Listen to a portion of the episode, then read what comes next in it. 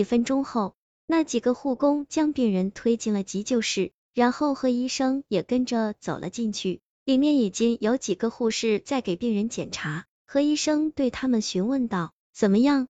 打了针之后情况如何？”何医生：“还是不行，病人的血压和脉搏没有上升，再这样持续下去的话，情况会很危险。”其中一个护士回答道：“那好，马上准备电除颤。”明白。护士拿出了电除颤，顺便打开了开关。这种属于最后的急救措施，在电击三下之后，如果病人没有反应的话，那基本可以宣布死亡。正当何医生转身准备的时候，护士那边忽然传来了一阵尖叫声。何何医生，怎么了？他转过身，看见几个护士纷纷往后倒退着，在他们的面前，那个病人竟然已经醒了过来。他从床上爬了起来，双目通红，如同嗜血的猛兽一般凝视着他们。你不能起来，现在正要进行手术。小马刚想走上前劝说，但没想到那人猛地推开了他，小马啊的一声撞到了后面的墙壁，瞬间吐出了几口鲜血。与此同时，他将手上的针管拔了出来，使劲的吸吮着注射瓶里面的血浆。他在吸血。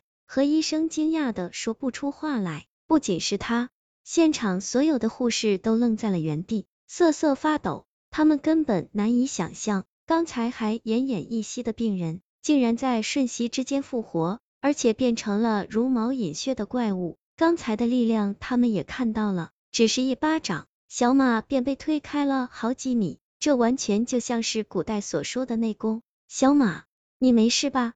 最快回过神来的是何医生，他将跌倒在墙边的小马扶起来，关切的问道：“何医生，我还好，可是他……”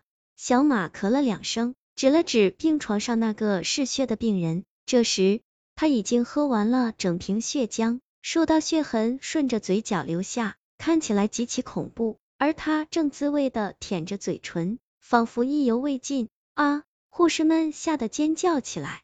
纷纷往外面逃出去，别慌张，我来对付他。何医生在一旁大声的呵止道：“这些护士毕竟是经过职业培训的，他们在护士长的组织下，终于停了下来，纷纷后退到墙边，等待何医生的指令。那个病人还在床上，但这时他已经扔掉了输液瓶，与何医生对峙着，双目放光。后者做了个稳定的手势，示意他安静下来。他当然没有见过类似的情况，现在看起来病人好像失去了理智，或许他的脑部受到了撞击，现在正处于病发的时候。他曾经见过一些脑部有问题的人会忽然失去理智，因为此时在他们的脑海中，所有人都是敌人。但他刚才明明还奄奄一息，为什么忽然会暴走呢？他却无法解释，而现在也容不得他多想了。在这种情况下，必须得先稳住他。何医生想了一下，决定先和上前他交谈一下，看能否制止下来。你没事吧？然而，当他刚上前的时候，那个病人却忽然睁大了眼睛，红彤彤的的眼瞳仿佛释放出巨大的能量。在何医生愣神的瞬间，他猛地冲了过来。何医生及时的反应过来，侧身躲过了。那个病人就这样撞开了急救室的门，往外面冲出去了。何医生，你没受伤吧？他惊魂未定的喘息着。旁边的护士走上前来，战战兢兢的问道：“还好？”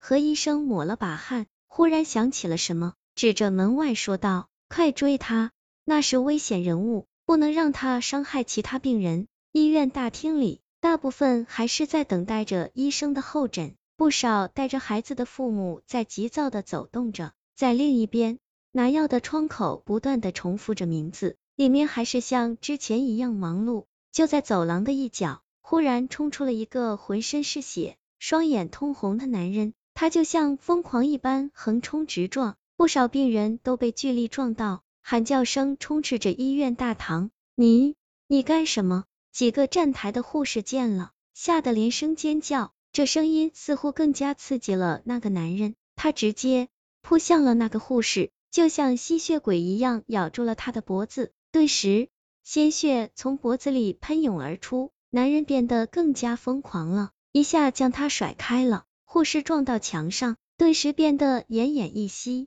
杀人了！周围人见状都不敢再靠近，纷纷逃命一般冲向了医院的门口。男人抹了把嘴，很快又选中了不远处一个摔倒的小孩。就在他想要扑上前的时候，旁边冲出了几个保安，他们死命的按住了他，但男人仿佛有巨力一般，好几次挣扎开来。要不是他们用身体死死扛住，眼看他又要扑出来啊！忽然。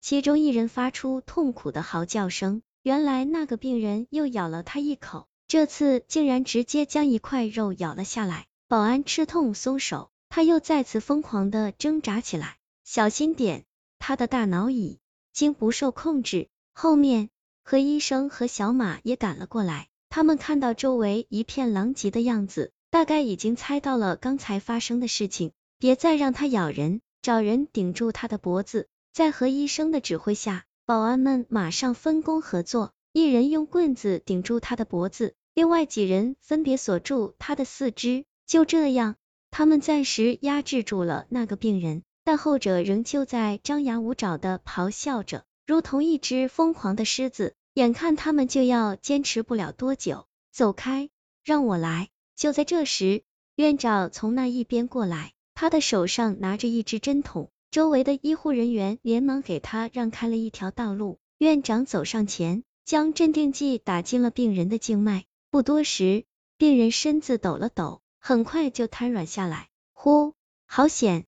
一众保安终于松了口气，一个个瘫坐下来，满头大汗，仿佛刚刚进行完一场艰难的拔河比赛。院长也坐了下来，如蒙大赦，看着周围一片的狼藉。还有那些被吓坏和受伤的人，他感到无比的头痛，也不知道该如何处理。而且现在最重要的问题是，这家伙到底是什么人？为什么拥有如此大的力量？他看了看倒地不动的病人，心里充满了疑惑。